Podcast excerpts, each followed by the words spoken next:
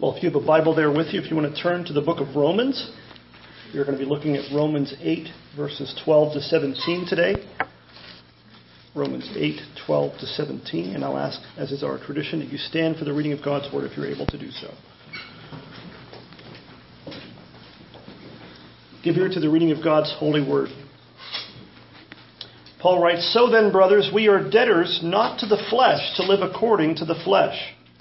For if you live according to the flesh, you will die. But if by the Spirit you put to death the deeds of the body, you will live. For all who are led by the Spirit of God are sons of God. For you did not receive the spirit of slavery to fall back into fear, but you have received the spirit of adoption as sons, by whom we cry out, Abba, Father. The Spirit Himself bears witness with our spirit that we are children of God, and if children, then heirs heirs of God and fellow heirs with Christ, provided we suffer with him, in order that we may also be glorified with him. This ends the reading of God's word. You may be seated. Grass withers and the flower fades, but the word of our God stands forever. Let's, uh, let's pray and ask God's blessing uh, on his word to us today. Heavenly Father, thank you for your word. Thank you for the light to our feet and a lamp to our path. Thank you for your, your truth that you sanctify us by your word which is true. Thank you for the way that it exposes our sins even now, for the way that it points us to Christ as the, the Savior of our sins, the Savior of us from all, all of our sins. We thank you for the way you, you build up your people by it and that you save the lost uh, by your Spirit working through it. And we ask that you would work in us by your Spirit even now. Give us eyes to see and ears to hear great things from your word. For it's in Christ's name we pray. Amen. Well, um, we don't often uh, do topical preaching here. Uh, we typically go through a book and go all the way through a book from start to finish, and we are still doing that. We are still going to finish the book of Mark. I haven't abandoned the Gospel of Mark uh, right now. Uh, but to start the new year, as we sometimes do, uh, we spend a little bit of time in something of a topical study that still is, we stick with a text, but we might use a different text from week to week. Last Sunday, if you were here, you, will know that we, we spent time in Hebrews chapter 12, verse 14, and that verse tells us to strive for, or if you have New King James, to pursue holiness. So the topic we've been looking at is holiness or sanctification, it's also called. And in that, that passage in Hebrews 12, if you, if you know the verse, the passage there, the, the metaphor that, that the writer of the book of Hebrews used to describe the, the Christian life the life of sanctification and holiness, the metaphor he used there was that of a race.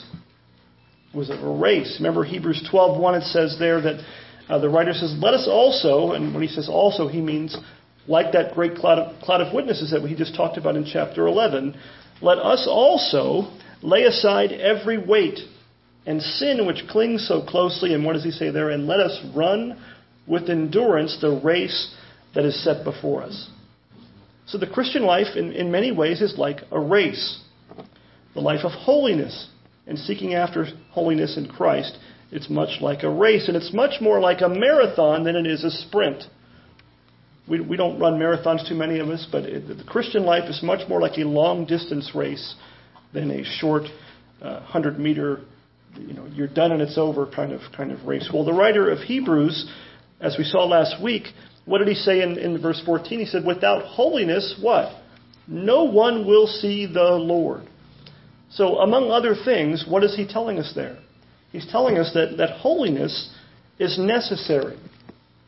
You have to be careful how you understand the, the way of that necessity, how it's necessary. But the writer of Hebrews made clear, the scripture makes clear, uh, of the necessity of holiness in the lives of God's people. Now, we don't earn the right to see the Lord by our holiness, do we? That is not what Hebrews 12:14 would have us to understand or believe. We don't earn the right to see the Lord by means of holiness, uh, but that doesn't make holiness unnecessary. It doesn't make holiness optional for the Christian. Holiness does not earn heaven in any way, shape, or form, but holiness is most certainly the path by which we walk upon our way to heaven. It is the path. It is the path that we walk on our way to seeing the Lord. Well, our text here in Romans 8 deals with much the same subject, even if in a slightly different way, but we're going to see some of the same emphases involved. And he uses a different analogy here than, he does, than, they, than the writer of Hebrews does there in chapter 12, doesn't he? What, what's the metaphor Paul uses here? It's not a race, it's a, it's a fight. It's, and it's not just, a, you know, sometimes you think of, of fighting. Um, what does he say there? He says in verse 13, he tells us to put to death or to mortify. Put to death the deeds of the body. Now, mortify is one of those words that we don't use much, and when we do use it, we think of it in terms of embarrassment. You know, if you your, your socks don't match and someone notices, or some your hair is out of place, you, I'm mortified. You might be more. We don't use that word now, but you might be mortified or embarrassed. Well, that's not. He's saying he's not saying embarrass the deeds of your body. He says put to death the deeds of the body. Mortification, like a mortician, we get the same the same root we get that word from. It means to, it, it's an idea of death. It's put to death the deeds of the body. And so the kind of fight that Paul has in mind in Romans 8, it's not shadow boxing. It's not sparring. You know, if you've ever taken up uh, martial arts or boxing, you'll know even uh, Ben is taking karate and he has sparring gear. You know, he has a, a thing for his head, a headgear, gloves, things for his feet, things to keep you from getting injured because you're getting kicked and punched. And they don't actually want you to get hurt in practice, right? Um, it's, it's not supposed to be a real, a real fight. Well, that's not what Paul's talking about here. Paul's talking about a fight to the death. Paul's talking about no holds barred, no sparring gear, no protective equipment whatsoever, no, uh, no soft uh, gloves to, to soften the blow uh, of, of the punches. Uh, think of it kind of in terms of the Roman Colosseum and the gladiators. Now, typically, uh, one, one left on his feet and one did not. Uh, it's, it's a matter of being fighting to the death. And we are to put to death the deeds of the body. We are to be utterly ruthless with our own sins. Those who have received mercy from God in Jesus Christ must be merciless with our own sins. That's the message of, of Romans 8 13. It's much like what Jesus said. You know, if an eye offend thee, what, do you, what does he say to do? Pluck it out.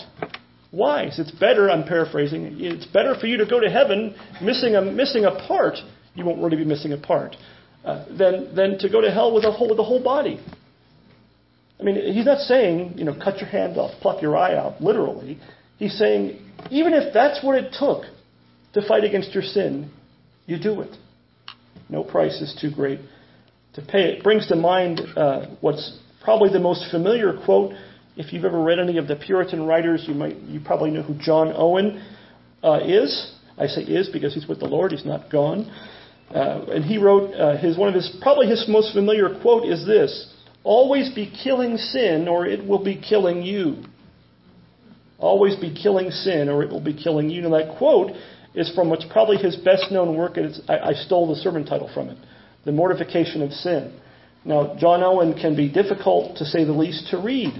Anytime I want to humble myself, and I'm in need of that at times, I'll pull a, a book of John Owen off the shelf and try to read it. Uh, I'm, I'm one of those dense people that likes to read those little condensed versions, the Puritan paperbacks. Uh, and there is one on the mortification of sin as well. And as hard as some of his writings are to read, I, let me recommend it to you. This one is not. The mortification of sin, you could read through in a day easily. And it's written for that kind of a purpose. It was actually written, from what I understand, for teenagers. It wasn't written for the academic uh, who's sitting up in his ivory tower somewhere, because the topic is a needful topic for young and old alike. Now, it's been said that that, that book, The Mortification of Sin, is essentially an exposition and application of this one verse of Romans 8:13. Our sermon that's the main text we're going to look at from our passage this morning. So Owen's little book, which I do recommend that you, you pick up and read, uh, he derived both the title and the content of that little book uh, from our sermon text, Romans 8, 8.13. Now, mortification, an unused word in our day, it's, it's what Paul is talking about again when he says we have to put to death the deeds of the body. Now, you might know if you know your shorter catechism that the uh, question 35, it gives, you know, what is question 35? What is sanctification? That big $10 theological word. Uh, but this, this is what sanctification is. Now listen for a Romans 18, uh, uh Romans 8, Better not be a Romans 8, 18, right? Uh, listen for a phrase that rings a bell from Romans 8:13 in question 35 of the Shorter Catechism. It says that sanctification, it, it tells us there, is, is the work of God's free grace in renewing us after the image of God so that, quote, we are enabled more and more to die unto sin and to live unto righteousness. He's talking about sanctification here in Romans 8 13. Now, just like we saw last week with Hebrews chapter 12, verse 14, verse 13 also here, Paul makes clear the necessity of holiness and mortification.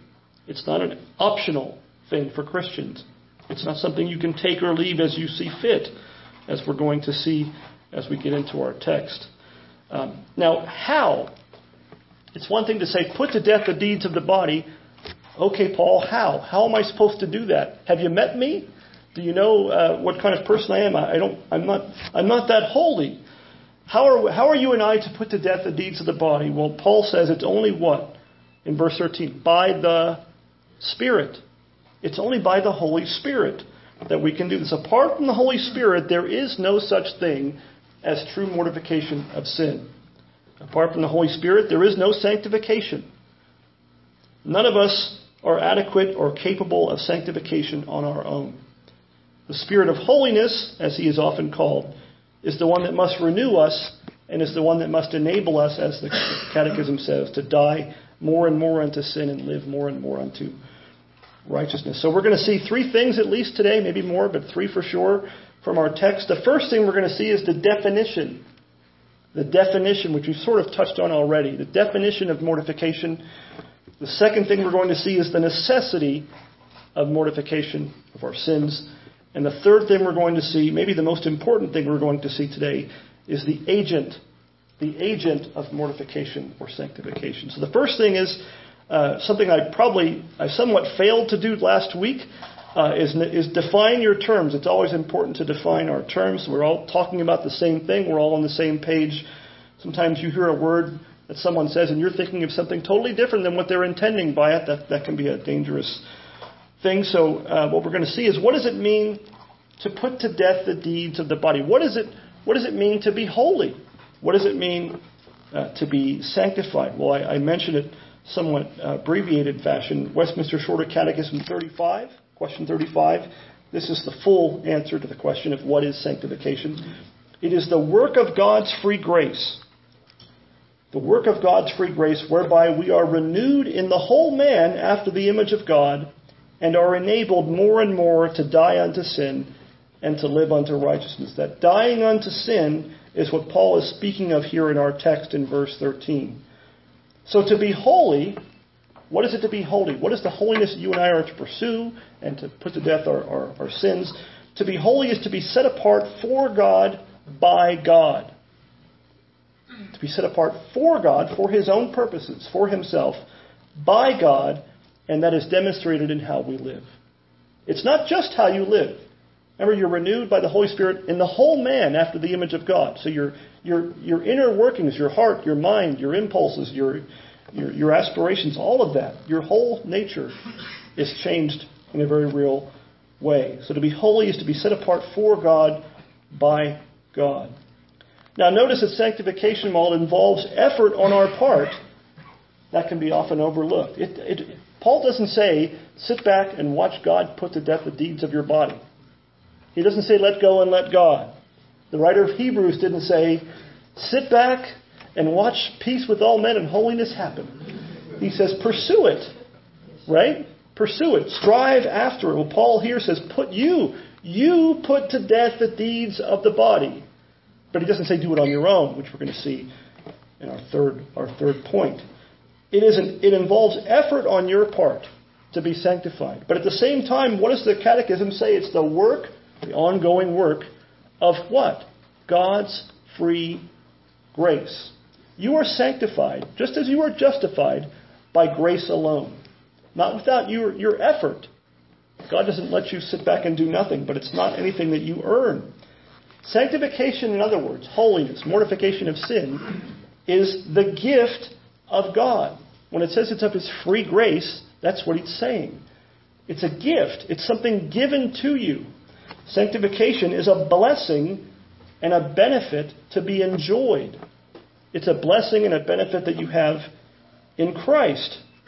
In other words, sanctification, just like justification, forgiveness, adoption, and all that, is every bit a part of the salvation that we have from sin, that we have in Christ alone, as all those other things that we have justification, adoption, even glorification. That's an important thing to keep in mind that we often, I think, lose sight of.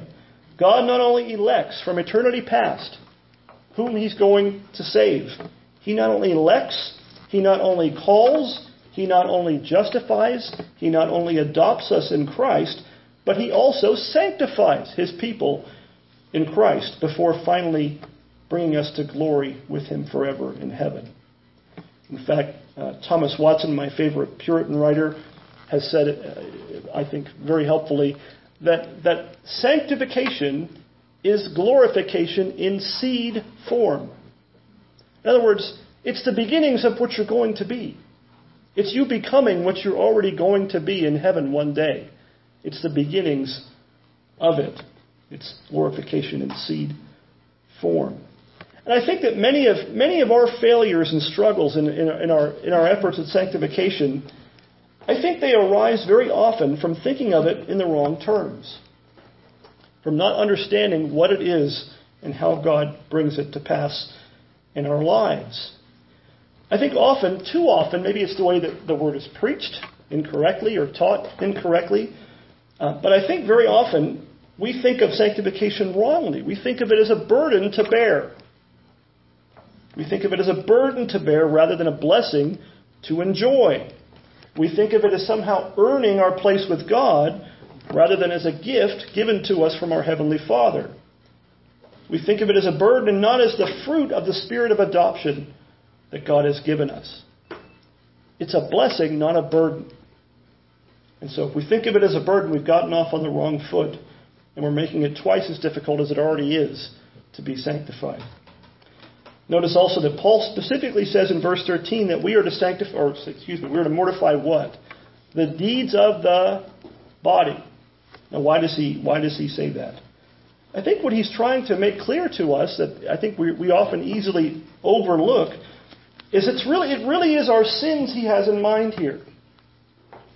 He's talking about the way we live.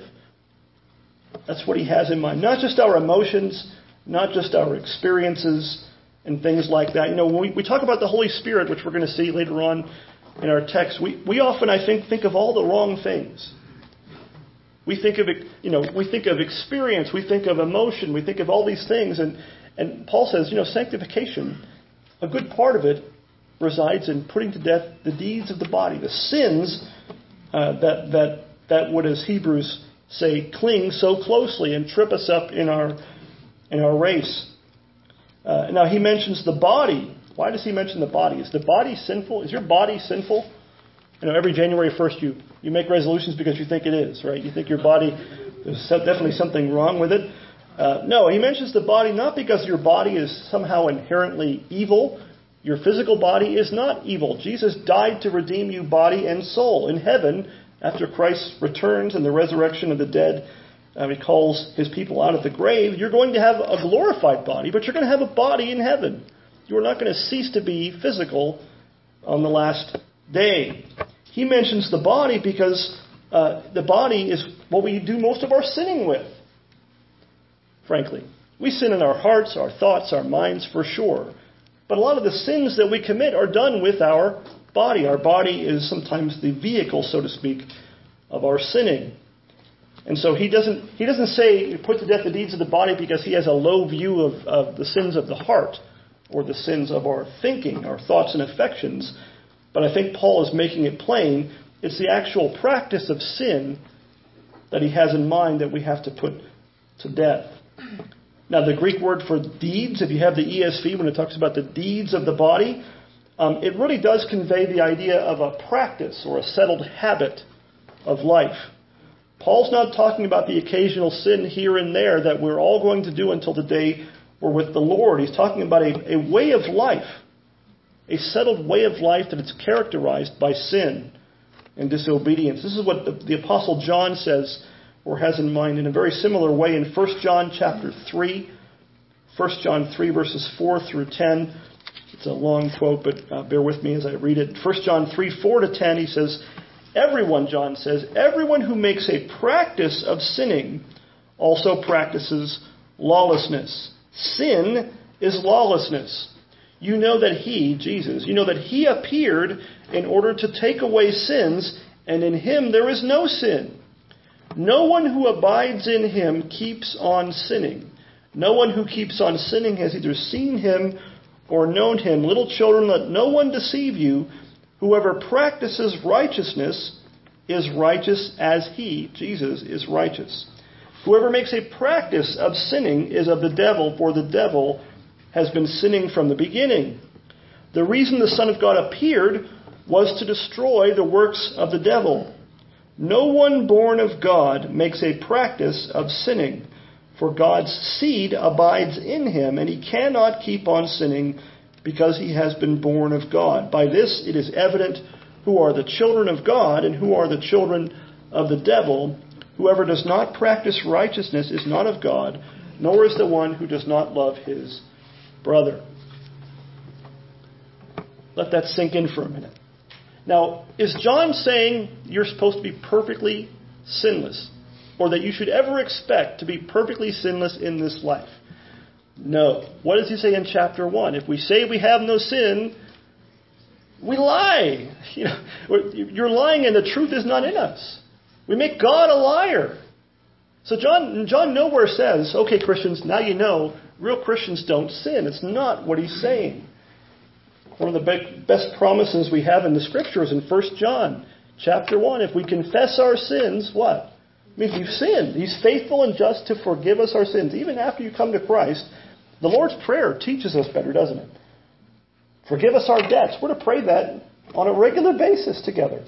Well, that must mean we're still we still have debt of sin, in a sense. We still go on sinning in some sense. But there's a difference between struggling with sin, as I said last week, and living in sin. There's a difference between struggling against your sin, fighting, putting, putting it to death, seeking to put it to death, and being at home in one's sin. A Christian is never at home in sin. You may struggle with sin, but you're never at home in it. And so I think John is saying much the same thing that Paul is saying here in our text uh, there in, in 1 John chapter 3. So sanctification, living a life that is set apart for God or devoted to God. Uh, what does John and we're going to see Paul say? It's a matter of family likeness. The spirit of adoption, Paul says in Romans 8, is one of the reasons that you won't make it a practice of sin, as John says. And what does John even say? He says there at the end of that text, By this it is evident who are the children of God and who are the children of the devil. And what's the difference? Family likeness. Those who go on living in sin, they're living they're showing the likeness of their true father. And who is their father? The devil. The old saying, there's two kinds of people in this world. Uh, that's what the message of the Bible, in, in many ways, is.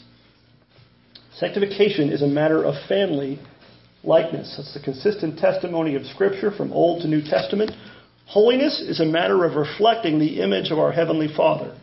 And what does Paul say in verse 14 of our text? That's what he's really saying. He says, All who are led by the Spirit of God are what? Sons of God. Family likeness. In this life, it will not involve sinless perfection in any one of us. We will not know the blessedness of sinless perfection until the Lord comes or calls.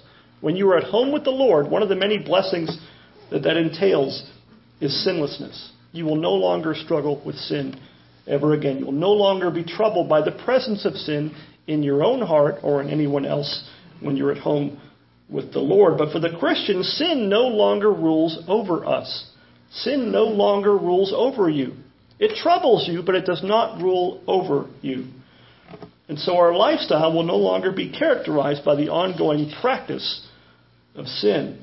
And so what does Paul say? Live like it. Put your sinful practices, put your deeds of your body to death. Live like you've won that war already that Christ has won on our behalf. Well, that leads us to the necessity of mortification, the necessity of mortification. Look again at verses 12 to 13 in our text. He says, So then, brothers, We are debtors, not to the flesh, to live according to the flesh. For if you live according to the flesh, you will die. But if by the Spirit you put to death the deeds of the body, you will live. For all who are led by the Spirit of God are sons of God. So what's he saying there? We are debtors, but not to the flesh. We don't owe it to the flesh to live according to it any longer. But we are debtors, aren't we? What are we, who, I should say, are we debtors to? We do have an obligation to someone, but it's not our flesh. Our obligation is to the Holy Spirit who indwells every believer in Jesus Christ. We do have an obligation. Of verse 12, John Calvin says this. He says, Paul's sentence here in verse 12 is defective. Give him, give him a second. His sentence here is defective, for he omits the other part of his contrast, that is, that we are debtors to the Spirit. The meaning, however, is in no way obscure. So Calvin's not saying that Paul doesn't know how to write. Calvin is saying that Paul's statement is, we, would say it's elliptical. There's a dot, dot, dot that's unspoken, but that should be clear from the text. We aren't debtors to the flesh. We are debtors to the Spirit that indwells us, the Spirit of holiness. Now, that necessity of mortification that, that we're seeing in our text, it's put even more forcefully in, in verse 13, where he says, What does he say there? If you live according to the flesh, if you go on and on according to the flesh, you will die. But if by the Spirit you put to death the deeds of the body, you will live. That's a warning and a promise, isn't it? In a very real way. And it's a, it's a serious warning, and we should take it to heart. Uh, James Boice says the following of, of Paul's words there. He says, uh, May I put it bluntly again? Paul is saying that if you live like a non Christian, dominated by your sinful nature rather than living according to the Holy Spirit, you will perish like a non Christian because you are a non Christian. Puts it as plain as you can possibly put it in the English language. The old saying, if it walks like a duck and quacks like a duck, what is it? It's a duck. He's saying if you, if you live that way, you're showing that you really aren't a Christian to begin with. Again, that is not, he's not talking about that you struggle with sin. He's not talking about that you still do sin. He's talking about someone living completely dominated by sin and the flesh. Calvin, uh, so nice I quote him twice, puts it this way. He says, It is indeed true that we are justified in Christ by the mercy of God alone.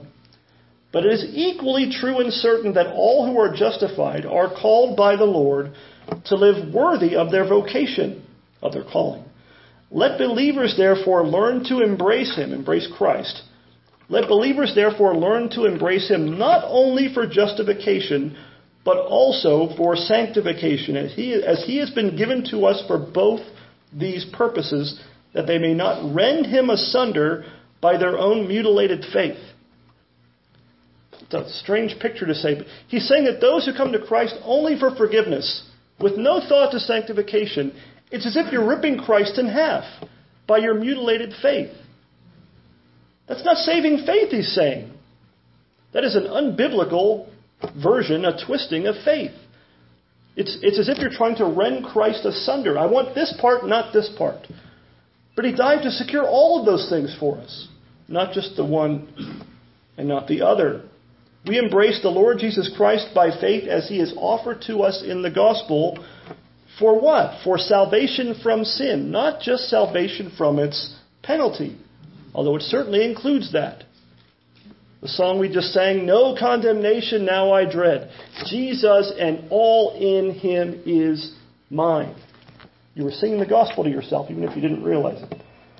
The gospel calls you and me to believe in Christ, but not just to believe in part of him. Not just to believe in one of his offices, so called, and not another. That's a mutilated faith in a divided Christ that saves no one. Such faith is no real saving faith at all. John Murray, last quote I think, uh, John Murray adds this helpful word. He says, The believer's once for all death to the law and to sin in Christ, the believer's once for all death to the law and to sin does not free him from the necessity of mortifying sin in his members it makes it necessary and possible for him to do so. Only a Christian can mortify sin because only a Christian has the Holy Spirit living within you. And it's again it's a blessing, not a burden to do so. And that brings us to the third and final thing we see in our text, and that is the agent, the agent of mortification. I was going to say source, but that sounds like it could be impersonal, and he is no impersonal force. How is it that you and I are to put to death the deeds of the body? What does Paul tell you? By the Spirit. By the Spirit. The Holy Spirit in you, if you're a believer this morning, is the agent of mortification or sanctification in your life. He alone is the one who enables us, as our catechism says, more and more to die unto sin and to live unto righteousness. And so the man without the Holy Spirit cannot mortify sin. Mortifying sin is the work of believers and believers alone. Mortifying sin is the work of believers in Jesus Christ, because only they have the Spirit of God dwelling within us. If you're here this morning and you're not yet a believer in Jesus Christ, uh, what you must do is not mortify your sins at present. What you must do is repent of your sin and believe in Jesus Christ for salvation as he's offered in the gospel. Then and only then, by the power of the Holy Spirit, then you can begin to mortify your sin, your deeds of the flesh, of the body. Now, I know that, um, at least I know for myself, I can't confess someone else's sin, but we preachers have a tendency to sometimes be uh, hyperbolic and to make overstatements for, for emphasis. I know I'm as guilty of that as some, as others. Um, but I honestly believe there might not be a more important and yet more neglected thing, a subject of study in Reformed churches at least, than ours, uh, churches like ours, than the subject of the Holy Spirit and His work in our salvation. Any number of things you can say that about. But I, I believe our, in our time, in our place, at least in Reformed churches, um, and why is that? You know, maybe sometimes we're so afraid of being lumped in with kind of the, the excesses of the Pentecostal movement that we're almost gun shy of bringing up the Holy Spirit. Never let that keep you from a, a robust study, understanding, and even conversation about the work and the person of the Holy Spirit. Um, I, can't say that enough. I think that's that is one of the great needs in our time, especially in our kind of in our in Reformed churches such as as ours. Um, look, look at the scriptures. I won't point you to a number of texts right now, but look at the scriptures and see how often the writers in both the Old and the New Testament speak of the Holy Spirit and speak of his role in our salvation. Look at Romans 8. The Holy Spirit is all throughout Romans 8. When you think about your when you think of Romans 8, what do you think of? I don't know what you think of. I think of the security of your salvation, the assurance of your salvation that, that nothing can separate me from the love of Christ the love of God that's in Christ Jesus my Lord. Why is that? Why can nothing separate you from the love of God in Christ Jesus our Lord? One, one of the reasons Paul gives is the intercession of the Spirit. The Holy Spirit is part is one of the main reasons why you can never lose your salvation. Look all through Romans 8. Look in your Old and New Testaments. The Scripture is clear on the person and work of the Holy Spirit in our salvation. Look at the great ecumenical creeds that we recite every first Sunday of the month. The Apostles' Creed, we're going to study it tonight. The Nicene Creed. Look how they are outlined by the Trinity Father, Son, and Holy Spirit. Look how the Nicene Creed tells us that the Holy Spirit is, quote, the Lord and giver of life. What, is, what do they mean by the giver of life? Well, I think the main thing they're talking about is bringing life from the dead. Ephesians 2 1 through 3. The Lord and giver of life. And what else does it say? That the Holy Spirit who with the Father and the Son is worshiped and glorified. He's God, the third person of the Trinity. He is every bit as much God, very God, as the Father and as the Son himself is. Look to our confessional documents. The Westminster, in our case, the Westminster Shorter Catechism, Larger Catechism, and Confession of Faith. You'll find the Holy Spirit and His work in your salvation and mine mentioned over and over and over again. It is the Holy Spirit who unites us to, to Christ by faith in our effectual calling, and so applies to us all of the benefits of the redemption that were purchased for us by Christ through his cross. How are you united to Christ? How are all the benefits that Christ purchased for you in his death and resurrection applied to you? The Holy Spirit. How are you made alive from the dead so that you can believe in the first place? The work of the Holy Spirit in your life. Well, Paul, Paul sums up uh, the whole thing by saying, in a sense, in verse 14, he says, For all who are led This is really what he's saying. This is kind of the heart of his argument here. All who are led by the Spirit of God are sons of God. Now, if you take that in a vacuum, which you shouldn't do, you've got to be careful to keep it in context. What does it mean to be led by the Spirit of God? Lots of people talk about being led by the Spirit of God, or led by the Spirit, or being spiritual. What does it look like? What does the Bible actually say that it looks like? Well, what, what Paul would say is that the Spirit's leading, uh, so called, is primarily a matter of leading us more and more into holiness. The Spirit leads us more and more into mortification of our sins, mortification of the deeds, the sinful deeds uh, of, of the body. You know, people often pray for the Spirit's leading. Nothing wrong with that whatsoever, but the Spirit's leading in the lives of believers, first and foremost, is characterized by leading us to die more and more unto sin and to live more and more unto righteousness in Christ. What, is this, what does it look like to be a spiritual person? Well, that's it. It is not a matter of speaking in tongues or having some kind of ecstatic experience. It is not a matter primarily of emotions. Nothing wrong with emotions. We don't want to be the frozen chosen, right? We, it's okay to have emotion. Emotions are fine. God gave, it to, gave them to you for a reason. But holiness, the spirit of holiness, as he is called in Scripture, that is his main influence. He leads you to Christ, keeps you abiding in Christ, and makes you grow in holiness in Christ. That is his primary work in your life. He seals you unto the day of redemption. And one of the mar- what does a seal do? It does a lot of things, but one of the things it does, it leaves a mark. It leaves a mark of, of the signet ring, so to speak. Well, what's the mark of the signet ring that the Spirit of holiness puts upon you? It's holiness. That's His imprint in your life. So, such leading of the Spirit in our lives, uh, Paul says, is evidence of our adoption as sons. How do you know you're a son of God, a child of God? This is one of the main reasons he gives. It's those who are led by the Spirit to put to death the deeds of the body that show evidence of their adoption as sons. They show you show your family resemblance. Again, it's a matter of family resemblance. You give evidence of your adoption as a child of God through faith in Christ by holiness. What a blessing that is, or at least it should be. What assurance of salvation, what assurance and peace and joy and growth in grace that you and I experienced when we were growing in holiness and sanctification by the Spirit. Those are the benefits that come alongside of justification and sanctification and even our adoption. No wonder that the scripture tells us to be filled Ephesians 5:18 be filled with the spirit. Be filled with the spirit. And we're even encouraged in Luke 11 to pray for an increase of the spirit's work in us. Christ says there, if you then who are evil know how to give good gifts to your children, no offense, right? If you're evil, and you, you even care about your children, how much more will the Heavenly Father give what? The Holy Spirit to those who ask Him. He's not saying that if you're a Christian, you might not have the Holy Spirit. If, you're, if, if any man have not the Spirit of Christ, he is not his. If you're a Christian, you have the Holy Spirit, whether you know it or not, indwelling within you sealing you for the day of redemption, sanctifying you, leading you, as Romans 8, uh, 13 and 14 and following says. Uh, but one of the things that we were encouraged to pray for is that God would pour out His Spirit upon us more.